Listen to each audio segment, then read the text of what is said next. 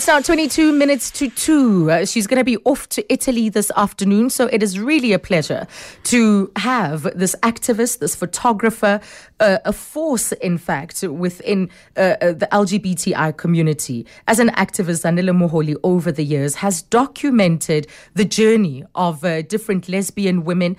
She's followed up with them and tracked their lives over many years. In fact, she published a, a, a book, a beautiful book, in fact, of black and white images of some of the faces, some of the moments that she has uh, uh, witnessed over the years. It's called Faces and uh, and Phases. But now she has an exhibition that uh, is currently on. It's going to be on into December. We'll give you the details a little bit later on. It's called Somnyama uh, Ngonyama. And it is the latest works from Zanele Muholi. Good afternoon, Zanele. Good afternoon, Nazania. I don't even think I can properly articulate the importance of the work that you do, not just in the images that you capture, but the voice that you've added into the public discourse about our treatment of uh, LGBTI, now with the Q question, the community, um, and our ideas and fears, the, the hard work that you've put in place to try and do away with some of those. Um, I'm still on, on, on, on them. I'm still uh, proceeding with my uh, original project. It's just at the time I decided to take a look at me yes. as a member of the LGBTI community. Uh, it's one thing to always focus on on the members of the community. We don't want to remember who we are. So in that way, Somnyama Ngonyama came out or came about at a time where I needed to reflect on my own personal issues and my own personal experiences and also on different events that are taking place in our communities and surroundings. And one of them, like at this current moment, it's ongoing racism. Mm-hmm. And I think that um, as artists, as visual activists, as photographers, sometimes we need to turn the, the lens mm-hmm. the other way around and, and question in order to come up with answers or maybe to create a new dialogue in which people could rethink of what's going on. Yes. So Somnyama Ngonyama, it's it's it's a personal journey, of course, in which I turn my own body into a subject of subject. art. You know, like And how was that, turning the camera on yourself? Because I think lots of us struggle with hearing our own voice you know, a recording of yourself speaking. There are people who have incredible difficulty with taking photographs of themselves. Um, whether, yes, now we have the selfie craze, and I suspect more people are more comfortable with that. But just seeing and having images of themselves taken, where were you on the scale? Were you always comfortable? Um, not uh, most of the time. It's never like an easy thing to do. Selfies are basically about self-representation. It's it's it's people trying to self-reflect, and I guess for self-consciousness. And obviously, there are images that you don't like and images that you like. So with Somnyama, I just thought to myself whether I like how I look that morning, and I had to do it. You know, mm I really had to do it. There were unsettling moments because it's it's ongoing. I'm supposed to be working on it like today. I woke up late and I missed today. Mm-hmm. And it's meant to be done every day for 365 days, in yes. which I reclaim my blackness, I reclaim my my personhood in a way, and also inviting other people who care about themselves, you know, um, to look at themselves and mm. and document their movements and their surroundings. So let's talk about that discomfort then. What are we fearing we'll confront when we do self portraits or behold images of ourselves? Is it, there, are there things that we know will emerge, will arise out of that interrogation? The the first thing when you, you take self portraits, because it's one thing to have the portrait of the self being documented or captured by the next person, and it's one thing when you turn the camera and look at yourself. There's mm. a lot that you don't like, and one of them being you always wonder what the other people will think of you. But then they always say that you need to love yourself before expecting others to love you. Um, so it's that kind of space where I was like looking and I thought there are many images that annoy me. But also at the same time, looking at me in that way, I wanted people to question. That's what we do as activists question come up with solutions etc etc yeah there were moments where i just wish i did not do it and also being far away from home because these images are taken in various places. You know, I've worked, uh, I woke up in some hotel in Amsterdam and I documented. And I wanted to question those moments in history that connect us with those particular countries, you know, the Dutch and South Africa. And then there are images that I took in, in, in the UK. Also, there are the historical connections between uh, the Brits and us as, as, as, as, as a country. Mm. And there were also other situations when I took that particular image, remembering an event in history. And one of them was the case of the, the young kids that mimic Sarah Baartman from UP. Mm-hmm. And that's one. Uh, uh, uh, one of the articles that I read that really made me want to respond differently as an artist. And I, I, and there was no way that I would have exposed another body to come up with an image that spoke to that specifically. Mm-hmm. So that racism case really irritated me. Mm-hmm. So I have since uh, responded through my own visual in order to speak to that particular event and also to educate others who may try to repeat the same mistake yes. of the recent past. So, apart from the portraits uh, that have been taken for this uh, exhibition, do you have a favorite image of yourself? Um, there are four signature shots, and one of them I named it after my mother of Women and Work. And most of the images that I've produced, they look at uh, material and looking at the black body as a material. Mm-hmm. So I, I work a lot with pieces of material that we use on daily basis, from pegs to cord, you know, the extension cord, yes, to washing machine tube that we see. Yes, the choice of materials was quite interesting. and mm. so on and so on. I just want uh, people to rethink and relook at material, how important it is to us um, as we work or as we function uh, and do whatever that we do on daily basis. So there's one signature shot of me um, looking like my mom when she was young. She's late though; she passed in 2009, and I thought that I needed to create an image that will pay homage to a woman that I loved mm. as um, her flesh, basically. And without her, there won't be this conversation. So I needed to create this image.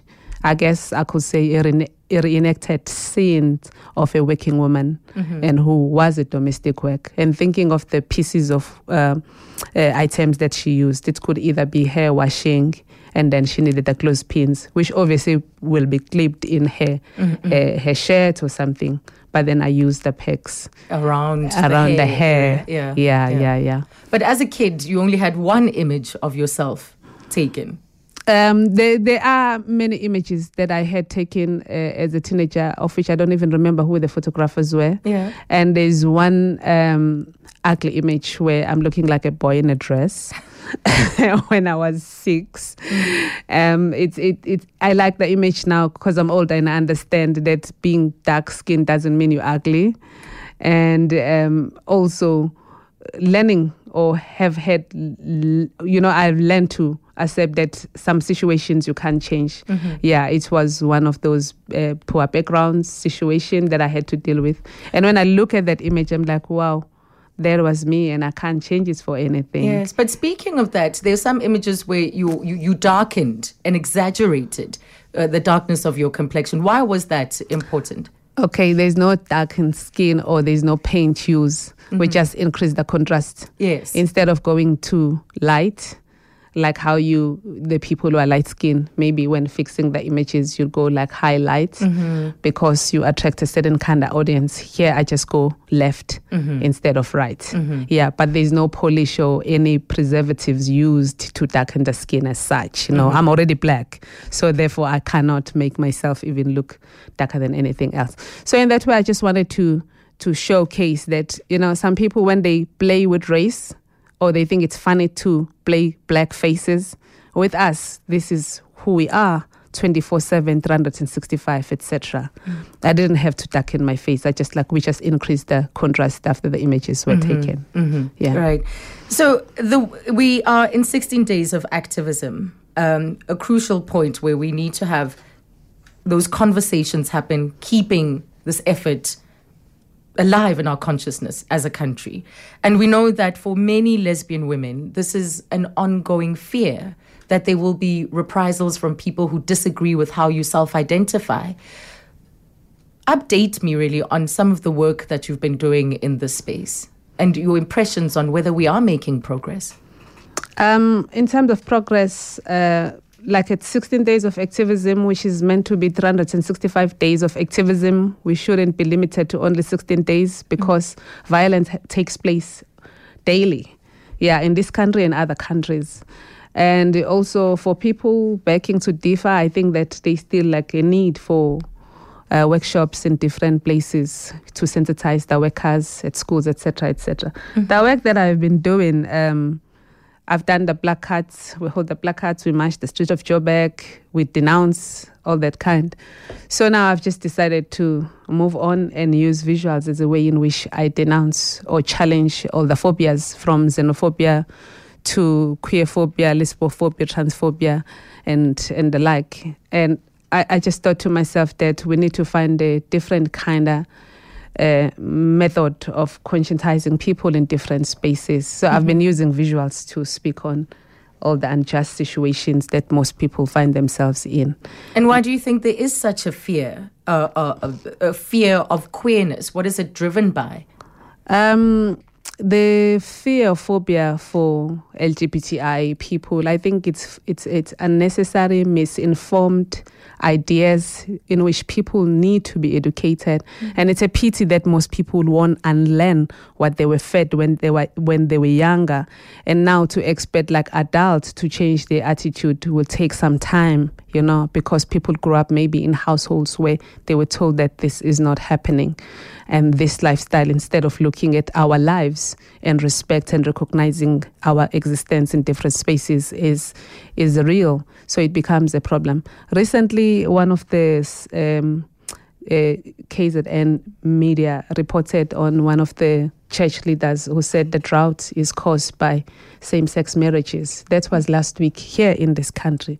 And it's kind of like a drawback, you know, at the height of many things, especially ongoing hate crimes in South Africa. And you think that a person of high power, you know, a public figure, with that statement could trigger and let the homophobes and also the perpetrators to perpetuate more violence.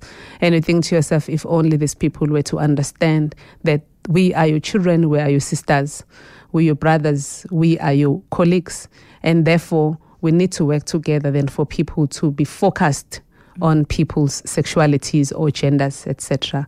So there's a lot of work that still need to be done, and mm-hmm. I guess that it's intergenerational. We need this ongoing intergenerational conversations because as we speak now, somebody is born might turn out to be uh, lesbian, gay, or trans, and it means that the generation that grows up with that young person or with that infant need to be further educated. It can't be only on 16 days or during 16 days of activism because when that uh, child is born or grows up in whatever communities, maybe this is before she's even or he's even aware of 16 days of activism. And if the parents are, you know, not into the 16 days of activism, the kid will be displaced and also be bullied at school and also be bullied even at churches simply because of difference. Mm-hmm. So there's a lot, there's a lot, there's a lot of work.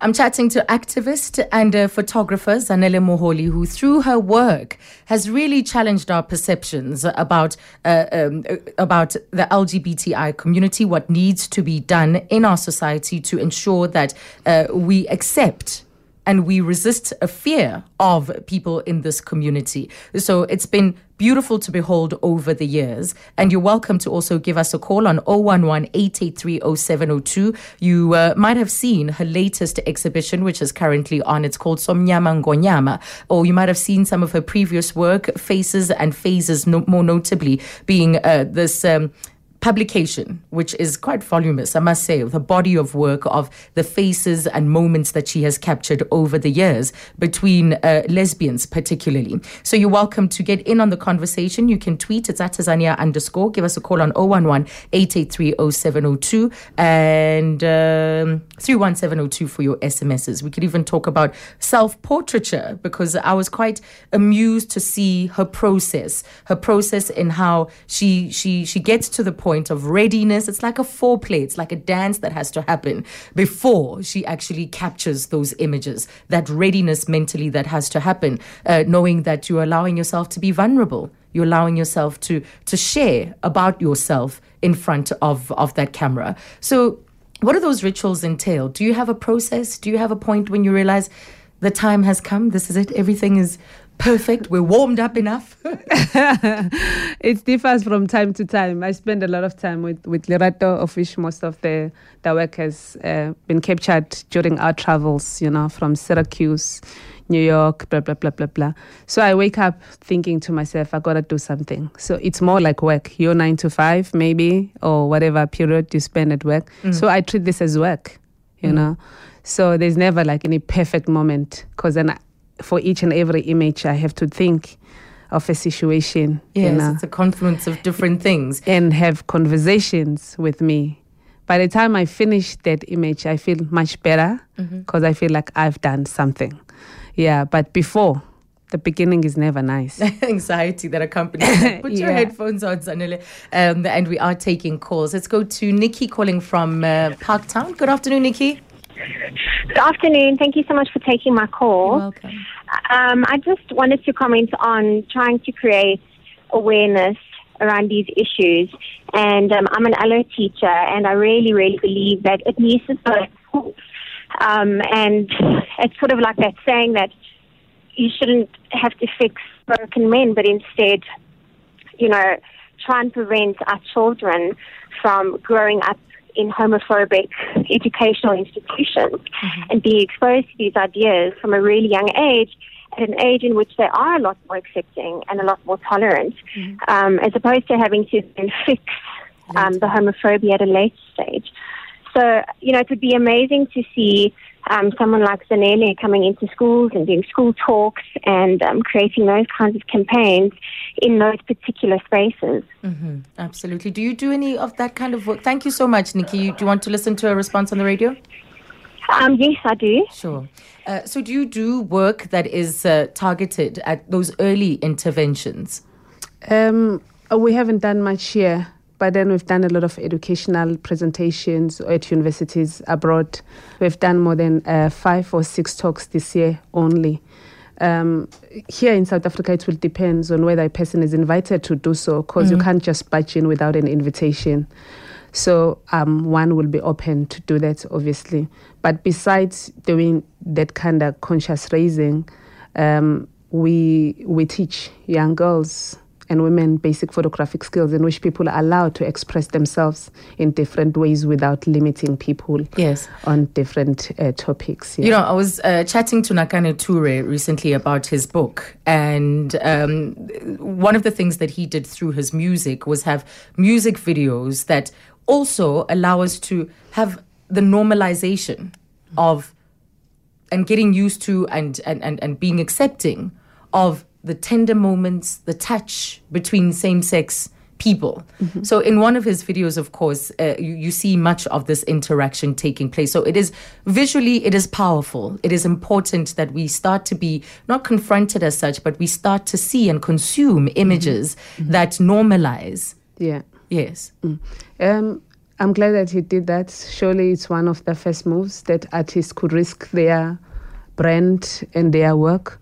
And uh, Toya Delazy did a music video mm-hmm. uh, that came out last year as well, which kind of like uh, educated a lot of people. If people want to be educated around those issues, obviously they will consume and accept in a way, and also make sure that they distribute further for yeah. people to have an, a different kind of understanding. I really, really appreciate it when artists do the same because one cannot do this awareness alone. Absolutely. You know, the more we come into you know, we come up front and deal with it, the better. Because mm. a lot of different individuals in different places could get the grip. Absolutely. So this exhibition is currently on. Give us the details because it runs into uh, December and you're taking it to Italy. Um, the exhibition opened on the 19th of November mm-hmm. at Stevenson Gallery, number 62, Juta Street in Braamfontein. Yes. And it's on until the 19th of December and reopens again uh, in, Jan. in Jan until the 29th of January. So it's on until 2016, January 29. and then in January again. and in January again. And the exhibition uh, open it's open for the first time in New York on the 23rd of October, and then now we're moving to Italy in Sardinia, where it will be shown for the first time there. Yeah. Well, Yeah. travel well. No, you're headed to the airport right now. you have to be there. Thank you so much for your time as always. Thank you. And keep doing the great work.